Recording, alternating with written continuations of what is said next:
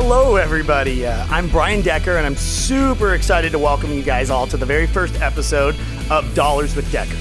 You know, to celebrate the launch of the new show, I really wanted to kind of share a bit of my story and, and take a minute and kind of introduce myself as your host because, you know, at the end of the day, even if you have your doubts about, you know, changing your financial future, like, you know, I don't have any money or, you know, I'm not that great with math or numbers or maybe you just don't even know where to begin, then I just want to let you guys know you are in the right place because I truly and sincerely believe that anybody that has grit and has that hunger to learn, you guys can change your financial future. So many times people they are these fake gurus on Instagram or Facebook and you know, they pretend to be all these things and at the end of the day you just want to open up the hood and kind of know their backstory and kind of, you know, validate some things, either one that you believe within yourself that will really help you improve your financial IQ, or two, you want to find out what's fake and phony. And so, you know, I promise you every week, your financial IQ is going to increase. I'm going to be covering topics, hot topics like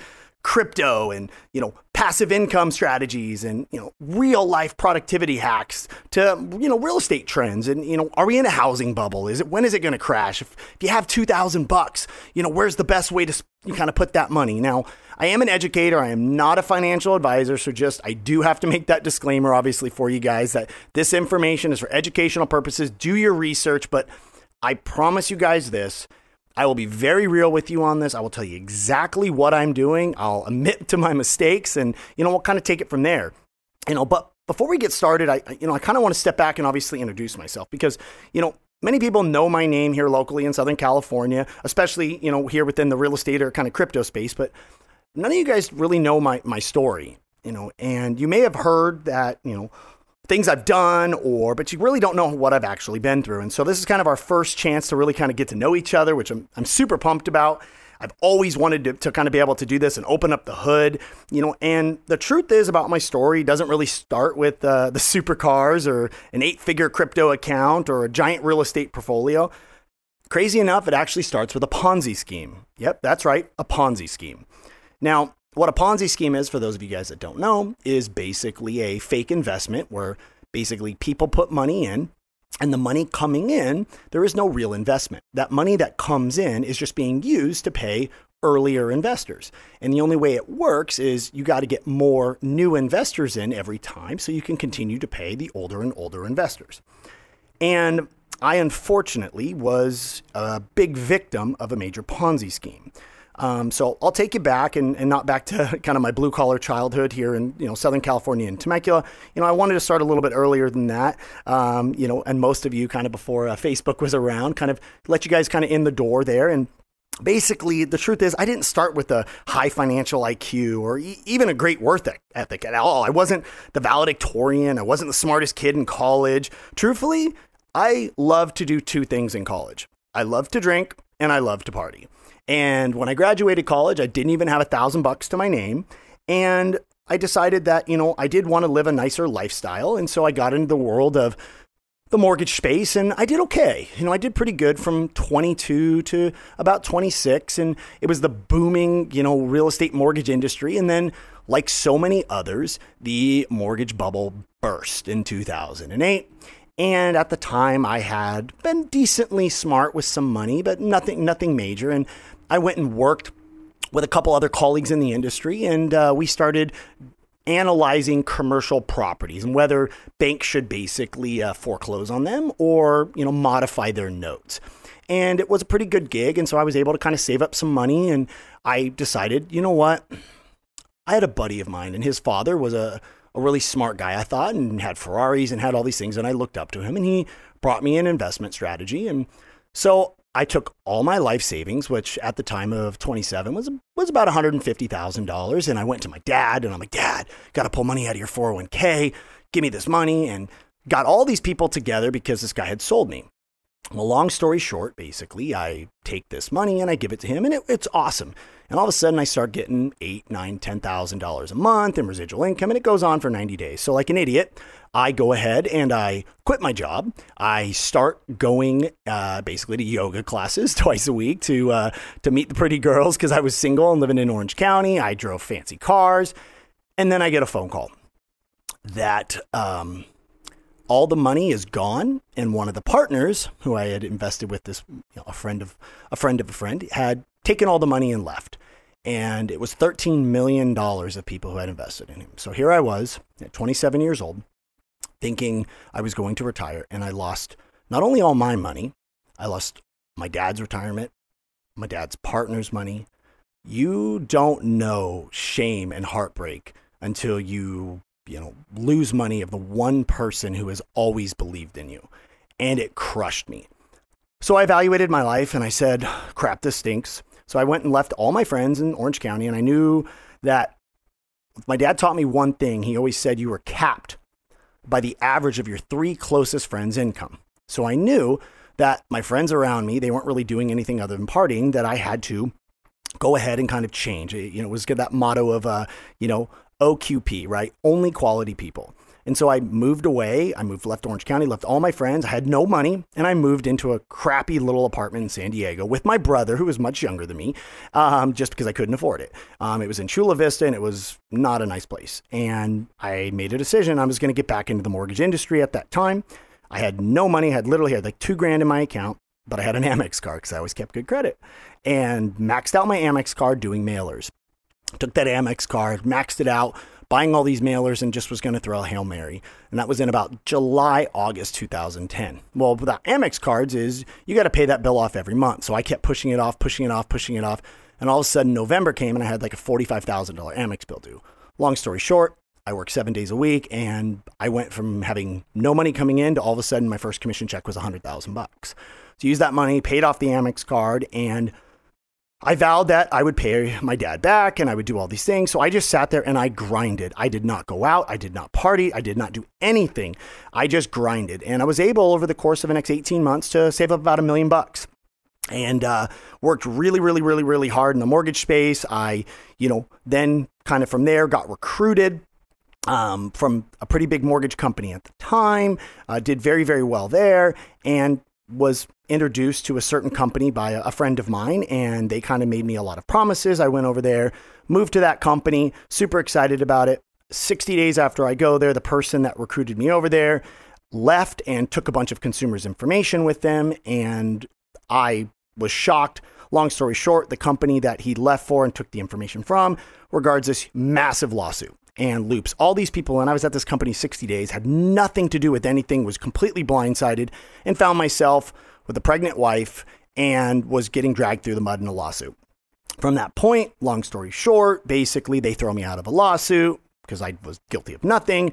And due to the lovely legal system, the people realize, hey, you know what? This guy, the people that obviously uh, sued, said, hey, you know what? We know this guy was thrown out, but you know what? We can probably go go after him. We're much bigger and it's going to cost them a lot of money to go to trial. So, long story short, I had saved up a decent amount of money and I had to do a settlement with them um, because I didn't want to go to court in the lovely court of the United States. You, even if you win, you pay all your legal fees. And if you guys don't know about going to trial, trial can cost hundreds and hundreds and hundreds and hundreds of thousands of dollars. So I had just kind of reached the point where I was in a good position and had to do a settlement and settled out. Well, then from that point on, I was back to ground one again. Lovely. And, you know, at the time I had gotten another mortgage company to come and kind of bring me on and pump me up. And I was like, oh, this is awesome. So I started making good money again. I had to because my settlement payments every month were very, very expensive. So I went ahead, paid off all the settlement payments. Everything was good to go. I just, I wasn't, I wasn't going to lose. I had already been slammed down for a Ponzi scheme. Now I was going through a lawsuit and I wasn't going to lose. So I went ahead and with my wife and kids, I moved out back to Temecula where I grew up because I wanted to grow a business and employ people that were in my own backyard, um, that were kind of grew up that blue collar life. And I decided to go ahead and I had saved up a little bit of money. And my best friend brings to me, he's like, hey man, guess what? Santa Ana is going to be the first city to actually go ahead and allow dispensaries in Southern California. I knew nothing about dispensaries or cannabis. I truly didn't even smoke, you know, or anything like that. So Long story short, I had money in my 401k and I took every last cent of it. Okay.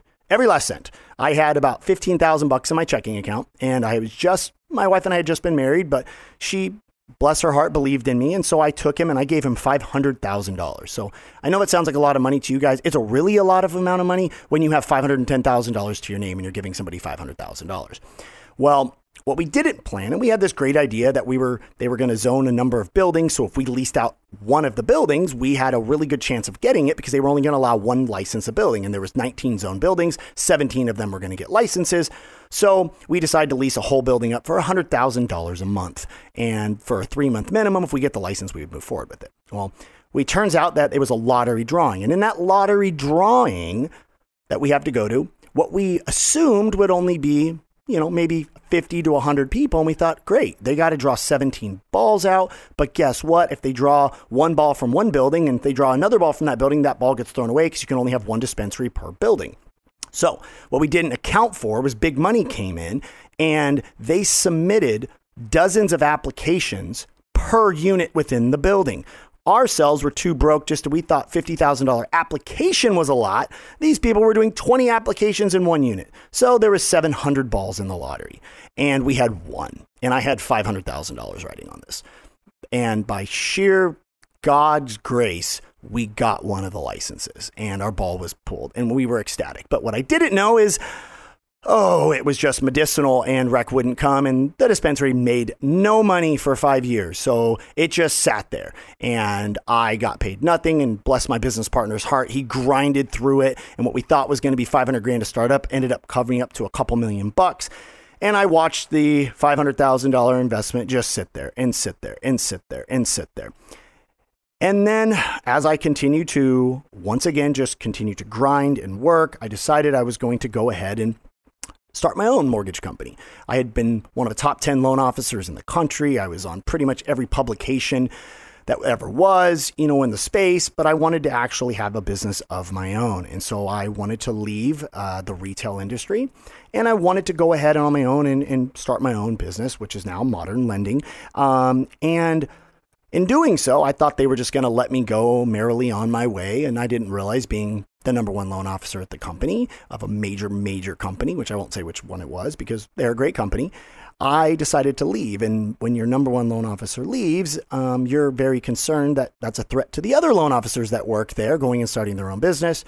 So I learned very, very, very quickly that they are the big boys for a reason. And they basically, it basically was a press nightmare for me, dragging my name through the mud here I am starting on my own business. My dispensary is not making any money. I am writing checks to start this business while I'm getting dragged through the mud and I'm in tears, guys. Like I am coming home at night to my wife and I am crying. And I, mind you, I didn't, it's a big joke. I didn't cry at our wedding. I didn't cry at our kids' births. I mean, I am just devastated, but I just didn't give up. I knew I had been slammed by a Ponzi scheme and I got back up.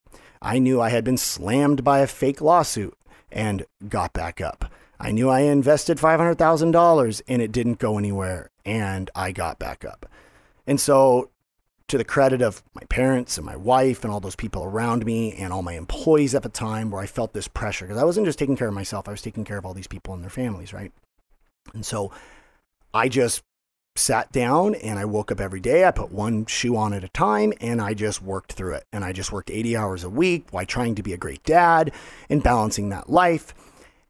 And over the course of the last two years, we managed to take modern lending from, you know, kind of a nobody, a small little place, and um, it's grown. And we now have, you know, grown in size by 400% over the last two years. We have really focused on having a great name in the industry and I grinded my way through it. And last year, I made a point to really start to put a lot of content out on social platforms because I wanted to try to pave the way for people to make an easier way that they don't have to go through the same mistakes I did. So every step on my journey, whether that was creating mortgage companies or that was cre- going ahead and investing in real estate, I wanted to let people, you know, under the hood of what was actually going on.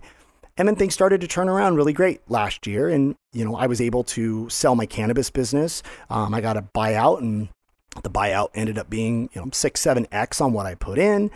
And then I took that money and I realized, okay, the US government is destroying the value of the dollar.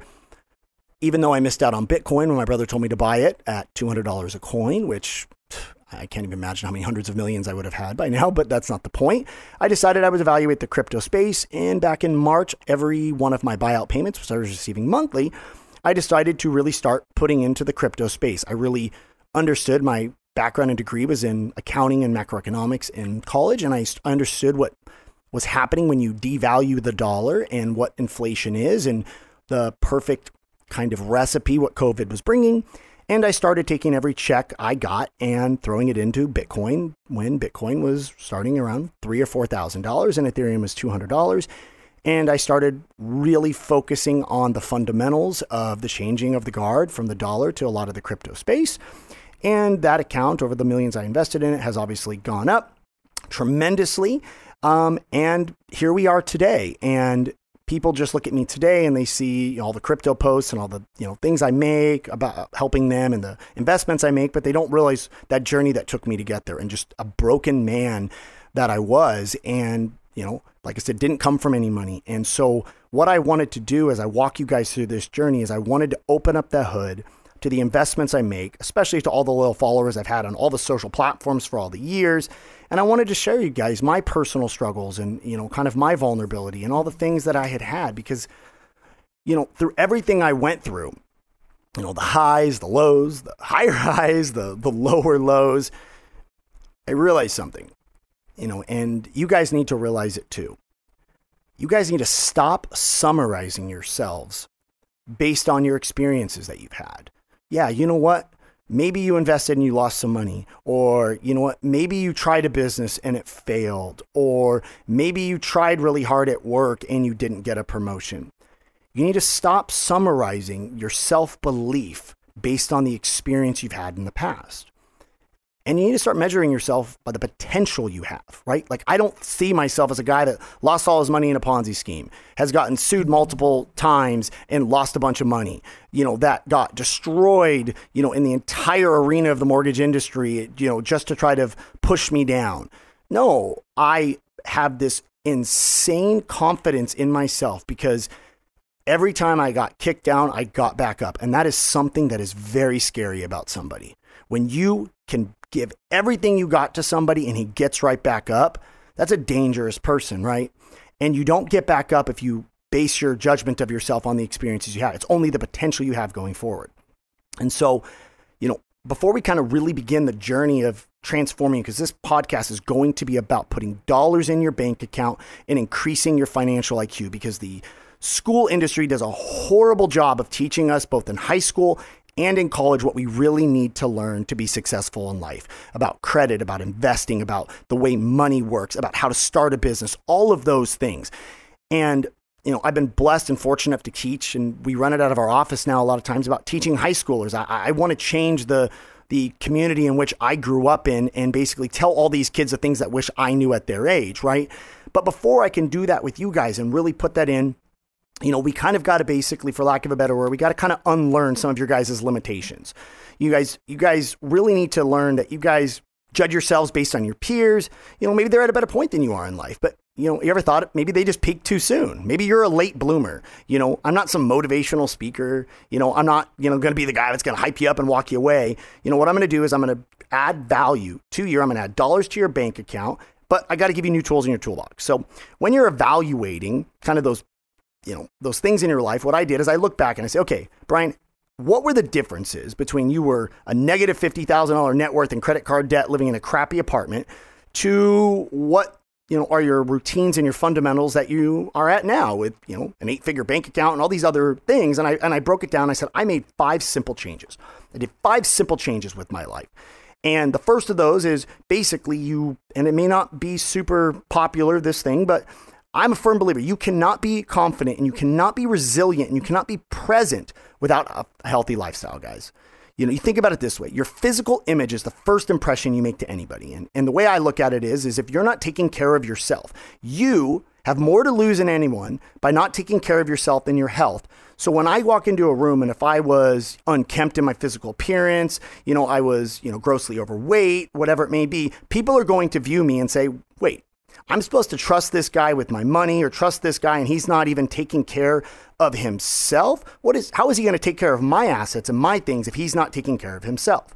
You know, and so I carved out time that I began every single one of my day by working out in the morning before my day started. I removed drinking. I do not drink during the week. I gave up soda and I gave up fast food. So if you want to run at a high level, you got to have some of those fundamental health changes. The second thing I did is I broke my routine and I broke my comfort zone. You know, as Wiz Khalifa kind of famously say, I used to think sleeping late was cool till I realized waking up was the boss way, you know, and I love that. So I made a point every single day to get up 15 minutes earlier. And I did that for usually like a two week period of time. So I brought my waking up time from 630 down to now 4:30. It took me a while to get from the 5:30 to the 4:30, but that's what I did. And I never broke this during the week because if you think about it this way, breaking your routine is like cancer. Once you break it once, okay, that it just spreads, right? Just like if you let cancer cell in your body, that cancer spreads. So if you give up one time and let that, oh, you know, I'll sleep in a little bit later, you let cancer in, it's going to overtake your life. So you cannot let that cancer in. You need to keep that routine. So start your days, guys. Just start getting up 10 minutes early next week. You got to, there's only so much time in the day. We got to learn how to maximize that, right? And then I realized I started planning my night the day before. It's the third thing I started doing. Every day, you know, I would plan and I would front load three tasks. I'd say, okay, these are the three things that I must do first thing in the morning. And I would make them the things I didn't want to do. That client I didn't want to call, that going into the bank that I didn't want to do, or evaluating something that I knew was going to be uncomfortable. Because I knew if I got those three things out of the way, they wouldn't carry over. So I front loaded the crappy part and stuff of the day.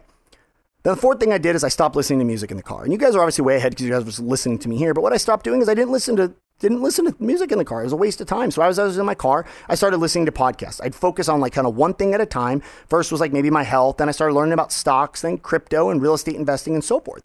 Because there's only so much time in the day and I knew I had to multitask. I could drive and I could listen because self education is the most beautiful thing you can give yourself. That is the only thing at the end of the day that truly will put additional dollars in your bank account is by learning new things that you can then implement in your life.